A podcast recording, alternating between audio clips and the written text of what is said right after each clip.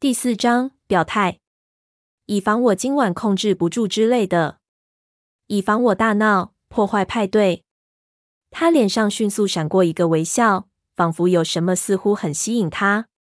不过我不是来这里毁掉你的婚礼的，贝拉。我是来这里。他的声音变小，让一切变得完美。婚礼顺利的进入接下来的婚宴，证明了爱丽丝毫无瑕疵的计划。此刻，目光正照在河面上，婚礼仪式所费的时间刚刚好，让太阳正好落到树林后方。当爱德华领着我穿过玻璃后门时，光线在林间闪烁，使得白花都散发着光辉。外面两棵古老雪松底下的草坪上，是铺了地板的舞池，有成千上万的花朵布置成凉亭，散放着芬芳。我们在芳醇的八月夜晚的包围下，诸事的步调都放缓了。宾客三五成群，分散在柔和闪烁的灯光底下。刚才拥抱我们的朋友，再次来祝福我们。现在有时间谈话、欢笑。赛斯·克利尔沃特低头闪过一个花环，对我们说：“恭喜啊，两位！”他母亲苏紧紧靠在他身边，双眼审慎地看着宾客。他有一张单薄又凶恶的脸，一头极短的头发更强调了他的神情。他的头发跟女儿莉亚一样短。我好奇他剪这样是否为了表示与女儿团结一致。在赛斯另一边的是比利·布雷克，他不像苏那么紧张。当我看着雅各的父亲，我总觉得自己看到的是两个而非一个人。一个是坐在轮椅上的老人，脸上有皱纹，笑起来有一口人人可见的白牙；另一个是源自古代、具有强大神奇力量的酋长的直系后裔，包裹在他与生俱来的权力地位里。虽然魔法在缺乏催化剂之下，跳过了他那一代。比利依旧是那力量与传奇的一部分，魔法传承到他身上，再传给他儿子那个选择背弃天职的继承人身上。这使得山姆·乌利现在担负起了传奇和魔法的领导者的角色。想想这样的场合与在场的人，比利似乎出奇的轻松安逸。他黑色的双眼光彩闪亮，仿佛刚得到什么好消息似的。他的镇定真令我印象深刻。在比利的眼中，这婚礼恐怕会被视为是发生在他好朋友女儿身上最坏、最糟糕的事。想想看，这件事预警着库伦与奎鲁特人之间所立的古老协定将受到挑战，永远禁止库伦家把任何人变成吸血鬼。我知道要他约束自己的感觉是不容易的。狼人知道违背盟约的一刻即将来临，但库伦家却对他们要如何反应毫无概念。如果事情发生在联盟消灭新手之前，就意味着立即的攻击、开战。但现在他们对彼此有了更多的认识，宽恕会取代开战吗？仿佛要回答我的想法似的，赛斯朝爱德华倾过身，张开双臂。爱德华用他空着的手与赛斯拥抱。我看见苏微妙的颤抖了一下。老哥，真开心看见事情进行得这么顺利。赛斯说。我真为你高兴，谢谢你，赛斯。这对我具有深刻的意义。爱德华放开赛斯退后，看着苏跟比利说：“也非常谢谢你们，愿意让赛斯来，愿意今天来祝福贝拉。”不客气，比利用他低沉粗哑的声音说：“我对他声音中的乐观大吃一惊。也许一个更有力的休战协定指日可待。”有人开始在排队等候。因此，赛斯挥挥手表示道别，推着比利朝食物走去。苏一直把手放在他们两人身上。安琪拉和班是下一个占据我们的人，再来是安琪拉的父母，然后是麦克与杰西卡。我很惊讶的看见他们手牵手。我没听说他们复合了，不过这样真好。在我的人类朋友之后，走上前来的是我的新表亲德纳利吸血鬼家族。我意识到，当那位吸血鬼来到面前时，自己屏住了呼吸。他伸出手来拥抱爱德华，从他那头戴着草莓光泽的金色卷发，我猜他是谭雅。在他旁边，另外三位有着金色眼睛的吸血鬼公开好奇地盯着我看。一位女性有长长的淡金色直发，像玉米须一样。他旁边的一男一女都是黑发，他们粉笔白的脸部皮肤带有一点黄褐色。他们四个都长得极为漂亮，让我忍不住胃痛。谭雅还抱着爱德华。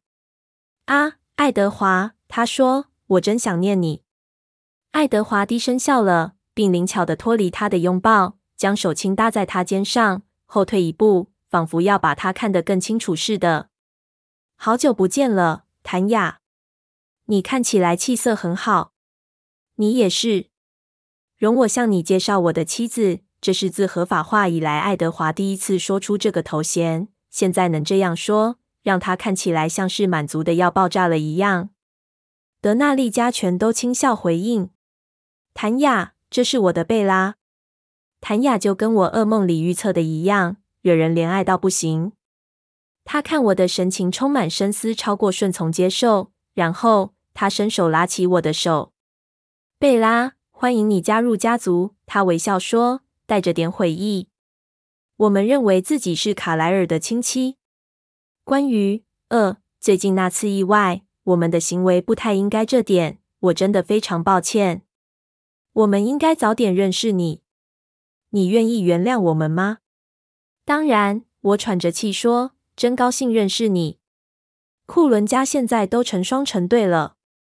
或许，呃，凯特，再来就轮到我们了。他对另一个金发女子说：“别放弃梦想。”凯特转了转她金色的眼睛。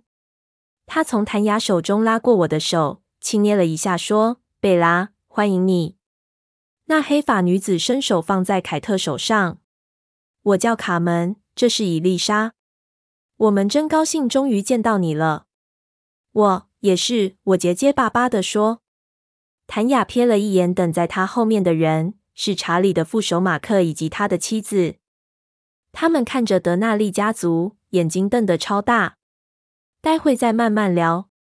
我们有无尽的时间可以用来认识彼此。谭雅笑着说。然后跟他的家人一起退开，所有标准的传统规矩都遵守了。当我们一起握着刀举在壮观的蛋糕上方时，我简直快被闪光灯闪瞎了眼。相较于我们亲友团的人数，这蛋糕实在太宏伟了。我们轮流把蛋糕丢到彼此脸上，我难以置信的看着爱德华很男子气概的吞下他那块蛋糕。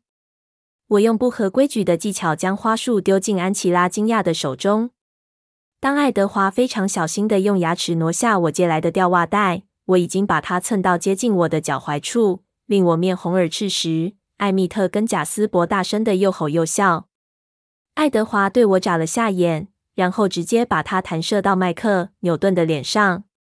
当音乐响起，爱德华将我拉进怀中，符合习俗的开舞。尽管我惧怕跳舞，尤其是在众人面前，我还是心甘情愿地跟着他。乐于让他拥着我，他包办所有的事。我在灯光组成的滑盖以及许多相机的闪光灯下毫不费力地跳着。库伦太太，享受这派对吗？他在我耳边低语。我笑了。恐怕要过好一段时间，我才会适应这称呼。我们有的是时间，他提醒我。他的声音极为高兴。当我们还在跳舞时，他低下头来亲吻我。许多相机的快门急切地响个不停。音乐换了，查理过来拍拍爱德华的肩膀。跟查理跳舞真不是件容易的事。他跟我一样不会跳，因此我们只在一小块地方安全的向左、向右移动脚步。爱德华与艾斯密在我们四周旋转不停，像弗雷、亚斯坦和金杰、罗杰斯。祝三，我会想念有你在家的日子，贝拉。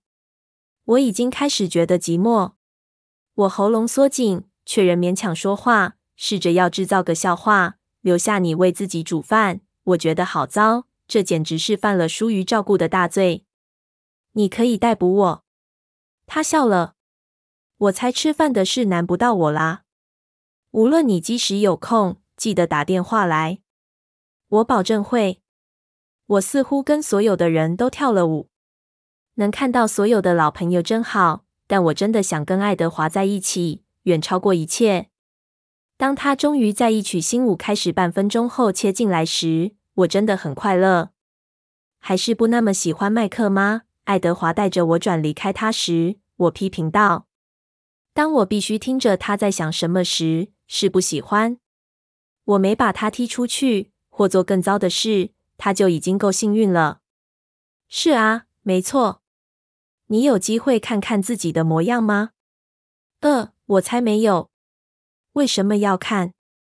那么，我想你不明白自己今天晚上多么美丽绝伦，令人心碎。我不惊讶麦克会难以克制对一位已经结婚的女人产生非分之想。我很失望，爱丽丝没强迫你好好看一下镜子。你充满了偏见，你知道吧？他叹了口气，然后停下来，将我转过身面对房子。那道玻璃墙像面长镜子，反映出整个派对现场。爱德华指着正对着我们的那对新人：“我有偏见吗？”我只瞥见爱德华的影像，一个他完美脸孔的完美复制品，身边站着一位暗发色的美人。她的肤色如奶油般滑白，玫瑰般粉嫩，浓密睫毛中大大的双眼里充满兴奋。身上那件闪烁的白礼服，上窄下宽，微妙细致的逐渐敞开到后托的裙背，像一朵倒过来的海芋一般。巧妙的剪裁让她的身材看起来雍容华贵又高雅，至少当她站着不动时是这样。在我能眨眼并想到那个美人是我之前，爱德华突然一僵，并立刻自动转往另一个方向，仿佛有人叫他的名字。哦，他说，眉头刹那间皱起来，又同样迅速的松开。突然间，他露出一个灿烂的微笑。什么事？我问。一个令人惊喜的结婚礼物啊！他没回答，只是开始继续跳舞，朝与我们先前方向相反的地方舞去，远离灯光，进到包围着明亮舞池的深沉夜色中，直到我们抵达一颗巨大雪松的阴暗面时才停下来。然后，爱德华直视着最漆黑的阴影。“谢谢你。”爱德华对着黑暗说，“这真是，你真的非常体贴。”体贴是我的第二个名字。从漆黑的夜幕中，一个熟悉沙哑的声音回答：“我可以插进来吗？”我的手举起来按住喉咙。如果不是爱德华揽着我，我大概会瘫倒在的。雅各，我亦能呼吸，立刻挤出声音：“雅各，你好啊，贝拉。”我跌跌撞撞地朝他的声音走去。爱德华紧抓着我的手肘。直到在黑暗中，另一双强壮的大手抓住我为止。雅各肌肤的热力在他拉我入怀时，直接透过薄薄的丝绸灼烫着我。他根本不打算跳舞，他只是拥抱着我，而我把脸埋在他的胸口。他低下头，把脸颊贴在我头顶上。如果我不正式邀请罗斯利跳支舞的话，他一定不会饶过我的。爱德华喃喃说。然后我知道他离开我们。送我一个他自己给我的礼物，与雅各的独处。哦，雅各，我开始哭了，我无法清楚说话。谢谢你，别哭哭啼啼的，贝拉，你会毁了你这身衣服的。不过只是我吗？只是。哦，雅各，现在每件事都达到完美了。他哼了哼。是啊，派对可以开始了，男宾相终于赶到了。现在，每一个我爱的人都到了。我感觉到他的唇拂过我头发。对不起，亲爱的，我来迟了。你来了，我真是太快乐了。目的就在此啊！我往回瞄了宾客们一眼，但我的视线无法穿越跳舞的人群去看我之前看见雅各父亲的地方。我不知道他有没有留下来。比利知道你来了吗？我一开口问。就知道比利一定晓得，这是他先前兴致高昂的唯一解释。我相信山姆告诉他了。我会去见他，等等派对结束以后，他一定会非常高兴你回家。雅各后退了一点，挺起身来。他的一只手仍留在我的腰后，另一只手抓着我的右手。他将我们的手贴在他胸口，我可以感觉他的心在我掌下跳动。我猜他是有意把我的手放在那里。我不知道自己是否能获得比这支舞更多一点，他说。然后他开始拉着我慢慢绕着圈，步伐一点也不符合我们背后传来的音乐节拍。所以我最好尽可能的善用它。我们按照我掌中他心跳的韵律移动脚步。片刻之后，雅各很快地说：“我很高兴我来了。我本来以为自己不会来的，但是能再见你一次真好。这没有我想象的那么悲伤。我不要你感到悲伤。我知道，我今晚不是来让你有罪恶感的。不，你能来，让我感到快乐极了。这是你所能给我最好的礼物。”他笑了。好极了，因为我没时间停下来去买个真正的礼物。我的眼睛适应了光线，现在能看到他的脸了，比我预期的还高。他还在长，这有可能吗？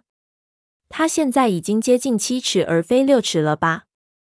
在经过这么多时日后，能再看见他的模样：粗黑眉毛的阴影下，深深的眼睛，高高的颧骨，配合他声调的讽刺笑容下露出来的一口白牙。真令人安慰。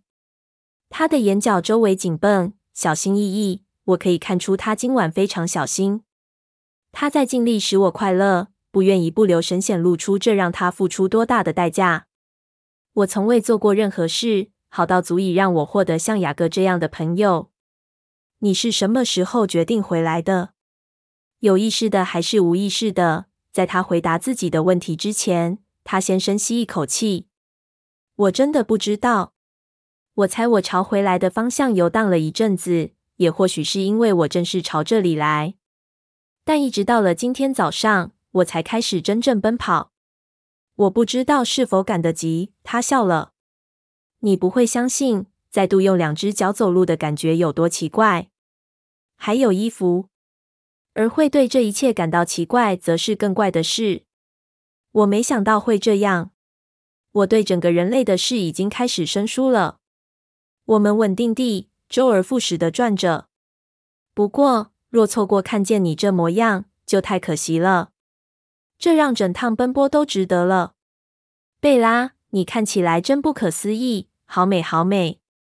爱丽丝今天花了许多时间在我身上。这里的黑暗也帮了忙。你知道，对我来讲，一点也不黑。对哦，狼人的感官实在很容易忘记所有他能做到的。他是如此的像人类，尤其是在此刻。你把头发剪短了，我注意到。是啊，比较方便，你知道的。想说我最好多利用一下双手，蛮好看的。我说谎。他又哼了一声。是啊，我用厨房生锈的剪刀剪的。他露出大大的笑容，好一会儿，然后。他的笑容消失了，脸上表情转为严肃。贝拉，你快乐吗？是的。好，我感觉他耸了下肩。我猜这是最主要的。你好吗？雅各，说真的，我还好。贝拉，真的。你不用再担心我，也可以停止骚扰赛斯了。我不是因为你才去骚扰他。我喜欢赛斯。他是个好孩子，是比其他一些人更好的同伴。我跟你说，若我能甩掉脑海里的声音，身为狼可说是件接近完美的事。听到这话，我忍不住笑了。是啊，我也没办法让我的闭嘴。在你的例子里，那表示你疯了。当然，我早就知道你疯了。他取笑说：“多谢你。”发疯恐怕比分享一群狼的思想要容易得多。疯子的声音不会派保姆去看着他们。啥？山姆就在那边，还有其他几个。你知道，以防万一。以防什么万一？以防我今晚控制不住之类的。以防我大闹，破坏派对。他脸上迅速闪过一个微笑，仿佛有什么似乎很吸引他。不过我不是来这里毁掉你的婚礼的，贝拉。我是来这里，他的声音变小，让一切变得完美。那是个远远高出标准的要求。还好你够高，能做到。注四，对我的烂笑话，他呻吟一声，然后叹口气。我只是来这里做你的朋友，最后一次做你最好的朋友。山姆应该要更信任你。嗯，也许是我过度敏感。也许他们无论如何都会在这里注意赛斯的安全。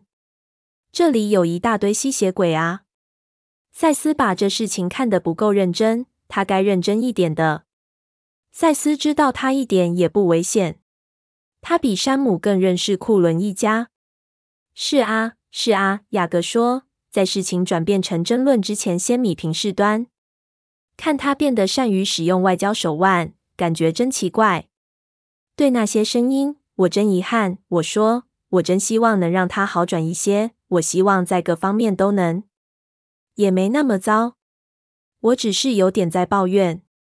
你快乐吗？算是吧，但别管我了。今天你才是明星。他低声笑着说：“我敢赌，你爱死了，成为众人注目的焦点。”是啊，我还嫌不够呢。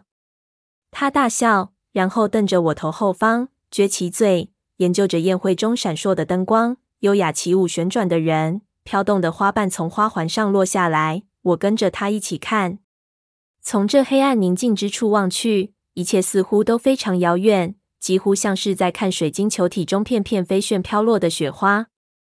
我得承认这点，他说。他们真晓得怎么办宴会。爱丽丝是股无法阻止的自然力量。他叹口气。歌曲结束了。你想我还有下一曲吗？还是这样会要求太多？我握紧他的手。你要跳多少支舞都行。他笑了。那恐怕会很有趣，不过我想最好跳两支就好了，不想惹人非议。我们绕了另一圈，你会以为我已经习于跟你说再见了。他喃喃说。我试图吞下哽在喉咙的硬块，但我没办法。雅各看着我，皱起了眉头，他的手指抹过我的脸，擦去颊上的泪水。贝拉，你不该是那个哭的人。大家在婚礼都会哭的。我鼻音很浓，这是你要的，不是吗？是，那就微笑吧。我试了。他看着我扭曲的脸笑了起来。我会试着记住你这个样子。假装？假装什么？我已经死了吗？他咬紧了牙。他在跟自己挣扎着，要他的决定前来出席是件礼物，而不是批判。我可以猜到他刚才要说什么。不，他最后终于说：“我会在我脑海中这样记得你：粉色的脸颊，心跳，有两只左脚，祝，所有这一切。”我故意踩他的脚，用我最大的力气。他笑了。这才是我认识的女孩。他开口打算要说什么，却又一下子紧闭上嘴，再度挣扎。紧咬着牙，抗拒着他不想说出来的话。我跟雅各的关系过去一直很容易，就跟呼吸一样自然。但自从爱德华回到我生命中，我跟雅各之间就持续不断出现紧张。因为在雅各的眼里，借由选择爱德华，我等于选择了一个比死还糟，或者至少与死同等的命运。你要说什么，小个？告诉我。你可以跟我说任何事。我我我没有任何事可以告诉你。哦，拜托，有话快说吧。那倒是。他不是，他是，他是个问题。他是某件我要你告诉我的事。问我啊。他又挣扎了一分钟，然后吐出口气说：“我不该问，反正没关系，我只是病态的好奇而已。因为我是如此了解他，我明白他要问什么。”不是今晚，雅各，我低语。雅各甚至比爱德华更加在意我的人性。他珍惜我的每一个心跳，直到他们来日无多了。哦，他试着抑制自己松了一口气的感觉。哦，又开始播放一首新歌，但他这次没注意到换曲子了。什么时候？他低声说。我也不确定，也许是一两个礼拜后吧。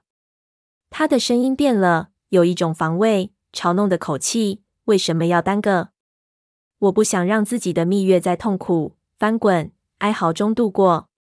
那你想怎么度过它？玩西洋棋吗？哈哈，非常好笑。开玩笑的，贝拉。不过，坦白说，我不懂耽搁的目的。你不可能跟你的吸血鬼一起度真正的蜜月，所以干嘛要这么麻烦？有话直说就是。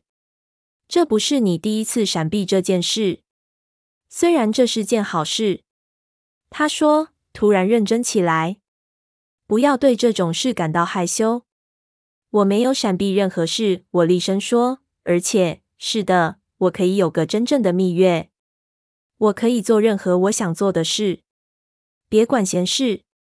他突然停下我们缓慢的转动。有那么片刻，我以为他终于注意到音乐变了。我在脑子里拼命想要怎样在他跟我道别之前，找个方式弥补我们的潮醉。我们不该在这种情绪下道别。然后他的眼睛因某种奇怪的混乱恐惧而睁大突出。什么？他倒抽口气说：“你说什么？什么说什么？小哥，怎么了？你那话是什么意思？有个真正的蜜月，在你还是人类的时候。”你是开玩笑吧？这是个烂玩笑，贝拉。我愤怒地瞪着他。我说：“别多管闲事，小个。这不关你的事。我不该，我们甚至不该谈这样的事。这是很私密的。”他巨大的手抓住我的上臂，把我手臂整个圈住，手指还能重叠。哦，小个，放手！他摇晃我，贝拉。你昏头了你，你不可能那么蠢！告诉我你是在开玩笑。他再次摇着我，紧抓着我，像止血带般的手颤抖着，一波波的震颤声深传进我骨子里。小个，住手！黑暗空间突然变得拥挤起来。立刻放开他！爱德华的声音冷如冰，锐利如刀。在雅各背后，漆黑的夜里传来一声低沉的咆哮。接着是另一声，跟第一声重叠。小个，老哥，退后！我听到赛斯·克利尔沃特督促着。你失控了。雅各似乎吓呆了，他惊骇的双眼瞪大，直视着。你弄痛他了，赛斯低语道。放开他吧！立刻！爱德华咆哮。雅各的手垂到身侧，我被勒住的血管突然顺畅流通，激流的血液带来一阵刺痛。在我还来不及注意到其他的，一双冰冷的手取代了原本的热烫，一股气流突然从我身边掠过。我眨眨眼，发现自己已经离原来站的地方有六七尺远了。爱德华全身戒备地站在我身前，有两只巨大的狼党在他与雅各之间做防卫，但他们似乎没有攻击他的意思。他们比较像是要防止双方打起来。而赛斯，瘦高。年纪才十五岁的赛斯，长长的双臂抱着雅各颤抖的身体，正在拖着他离开。如果雅各变身，而赛斯靠得这么近，算了，小个，我们走吧。我会宰了你，雅各说。他气到简直出不了声，因此这句话低沉如耳语。他双眼紧盯着爱德华，燃烧着狂怒。我会亲手杀了你。我现在就动手。他痉挛般的颤抖着。最大的一只狼，黑色那只，尖声咆哮。赛斯，快让开！爱德华嘶声喊道。赛斯再次猛拖雅各后退。雅各是如此气到昏头，赛斯居然能把他又往后拖了几尺。别这样，小个，走吧，算了。山姆，那只最大的黑色的狼，加入了赛斯。他把他那巨大的头顶住雅各胸口，开始猛推。他们三个，赛斯拖着，小哥颤抖着，山姆猛推着，迅速消失在黑暗中。另一只狼盯着他们的背影，在昏暗的光线中，我无法确定它的毛色，也许是巧克力色。那么是奎尔吗？我很抱歉，我对那只狼低声说。现在没事了，贝拉。爱德华喃喃说。那只狼看着爱德华，他的目光并不友善。爱德华对他冷淡地点了下头。狼喷了下鼻息，转身跟随其他同伴，跟他们一样消失了。没事了，爱德华对自己说。然后他看着我：“我们回去吧。”可是小个，山姆掌握住他了。他已经走了。爱德华，对不起，我真笨。你没做错任何事。我有张大嘴巴。我干魔药，我不该让他知道我这么多的。我在想什么啊？别担心，他摸了下我的脸。我们的在有人发现我们不见之前回到派对去。我甩了甩头，试着让自己搞清楚，在别人发现之前，会有人错过刚才那场面吗？接着，当我仔细想，我明白刚才在我看来似乎是灾难般的冲突，事实上非常安静与短暂，而且是在这阴影里。给我一点时间，我恳求说。我心里因为惊慌与悲伤而一片混乱，但那没关系。现在只有外表才重要。上演一场绝佳的表演，我知道我一定得做到。我的礼服，你看起来很好，连一丝头发都没乱。我做了两次深呼吸。好了，我们走。他用手臂环住我，领我回到灯光下。当我们从闪烁的灯泡下经过，他温柔地带我旋转，回到舞池。我们融入其他跳舞的人，仿佛我们的舞从未被打断过。我环视周围的宾客，似乎没有人感到震惊或恐惧，只有那些最苍白的脸显示一些紧张的迹象。他们也隐藏得很好。贾斯伯和艾蜜特在舞池的边缘靠近在一起，我猜在冲突过程中，他们就在附近。你还？我没事，我保证说。真不敢相信自己那么做。我到底有什么毛病？你什么毛病也没有。我本来非常高兴看到雅各来了。我知道这对他是多大的牺牲。然后我毁了他，把他的礼物变成一场灾难。我应该要被隔离检疫。但我的极度愚蠢不会再毁了今晚任何事。我会抛开这件事，把它扔进某个抽屉里，锁起来，稍后再处理。现在我做什么都不会有帮助的。稍后会有大把时间让我为此鞭打自己。都过去了。我说，我们今晚别再想这件事吧。我期待爱德华会迅速同意我，但他没说话。爱德华，他闭上眼睛，额头贴上我的。雅各是对的，他低声说：“我在想什么？”他不是对的。为了旁边观看的亲友，我试着保持神情平静。雅各成见太深，根本无法清楚看事情。他含糊的低声说着，听起来类似应该让他杀了我，居然想要。住口！我气急败坏地说，用双手捧住他的脸，直到他睁开眼睛。你跟我，这才是唯一重要的事。也是现在你唯一准许想的事，听到了吗？是。他叹口气，忘记雅各来过。我能办到，我会办到。为了我，答应你会让这事过去。在回答之前，他盯住我双眼好一会儿。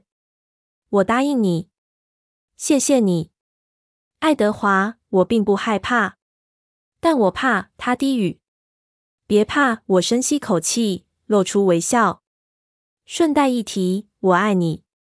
他回我微微一笑。那是为什么我们会在这里？你独占了新娘。艾蜜特走上前来，从爱德华的肩后说：“让我跟我的小姐妹跳支舞，这可能是我让他脸红的最后机会了。”他大笑，像过往一样不受任何严肃气氛的影响。结果，事实上还有许多人，我还没跟他们跳舞。那也给了我机会，真正镇定与收拾自己。当爱德华再度拥我在怀，我发现那个雅各抽屉已经严密的关好了。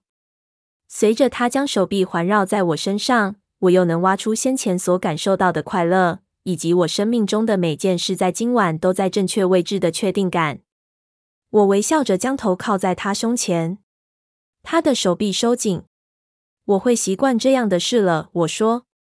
别告诉我你克服了跳舞的问题。跳舞没那么糟啊，跟你啦。但我想的不只是跳舞，我把自己更贴紧他，是永远不让你离开。永远不会。”他承诺道，然后低下头来吻我。这是个认真型的吻，充满张力，缓慢但渐强。当爱丽丝喊道：“贝拉，时间到了！”我几乎忘了自己身在何处。对我的新小姑这样打断我们，我感到短暂的恼怒闪过。爱德华没理他，他的唇紧抵着我的，比先前更迫切。我的心开始狂跳，我的手掌毫不费力地贴着他大理石般的颈项。你们想错过班机吗？爱丽丝问。这会儿已经来到我身边。我敢保证你们会有个美好的蜜月，就是在机场露营等候另一班飞机。爱德华微微转过脸，喃喃说：“走开，爱丽丝。”然后又吻住我的唇。贝拉，你要穿着这身衣服上飞机吗？他又问。我没真正理会他说什么。这一刻，我什么都不在乎。爱丽丝低声咆哮：“我会告诉他你要带他去哪里。”爱德华，我发誓我会说的。他不动了，然后他从我的脸上抬起脸来，怒视着他最喜爱的姐姐。你虽然娇小，却意外的令人大大不满。我花了好一番功夫挑出完美的度蜜月服装，岂能浪费？他反驳说，然后牵起我的手，跟我来，贝拉。我跟他拉扯着，踮起我的脚尖，再亲爱德华一次。他不耐烦的猛拉我的手臂，用力拖着我离开他。几名旁观的宾客忍不住低声笑起来。我放弃，让他带着我走进空无一人的大屋里。他看起来很恼怒。对不起，爱丽丝，我向他道歉。我不怪你，贝拉。他叹气。显然你拿自己一点办法也没有。我对他烈士般的神情忍不住咯咯傻笑。他又气得皱起眉头。谢谢你，爱丽丝。这是史上最美的婚礼，我诚挚的告诉他，每样东西都分毫不差。你是这世界上最棒、最聪明、最具天赋的姐姐。这让他软化了，脸上露出大大的笑容。我很高兴你喜欢他。瑞尼和艾斯密在楼上等着。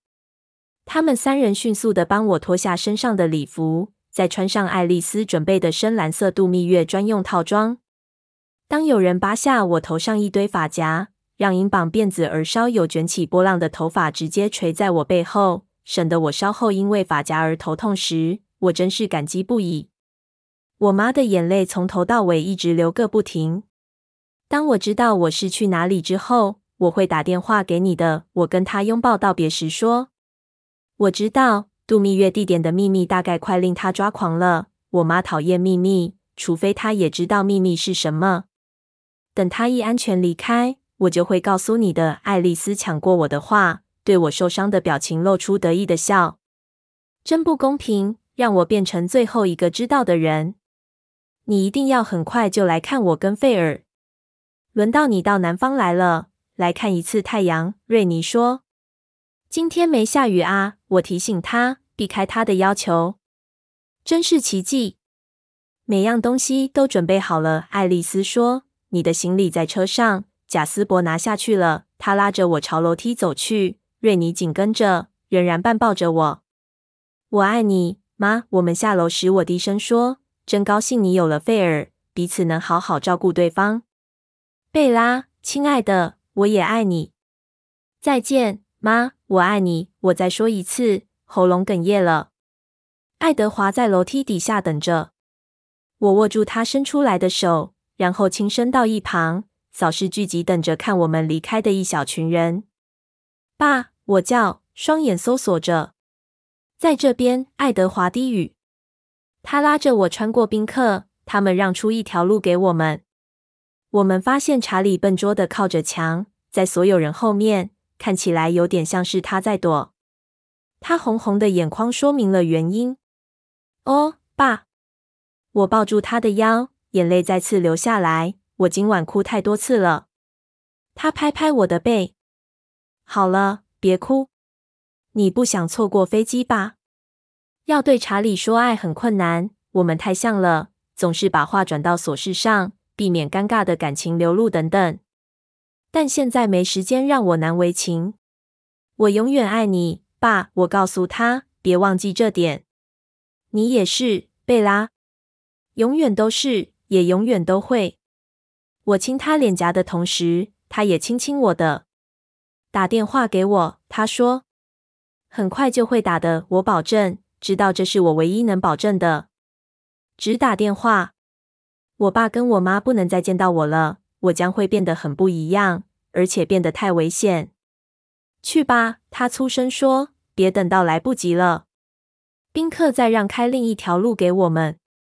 当我们开始往外走时，爱德华把我拉到身边。你准备好了吗？他问。准备好了，我说，而且知道这话是真心的。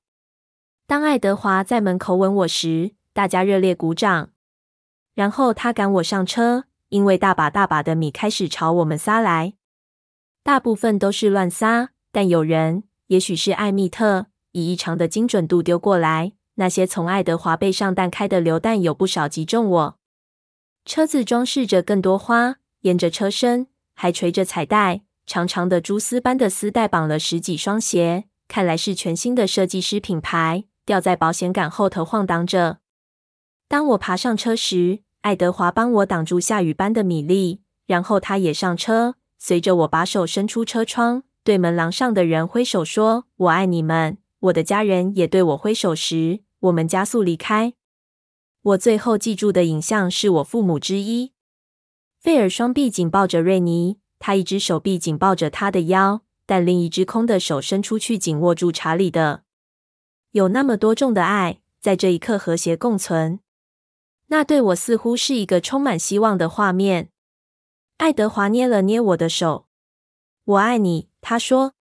我把头靠在他手臂上。那是为什么我们会在这里？我引用他说过的话。他吻了吻我的头发。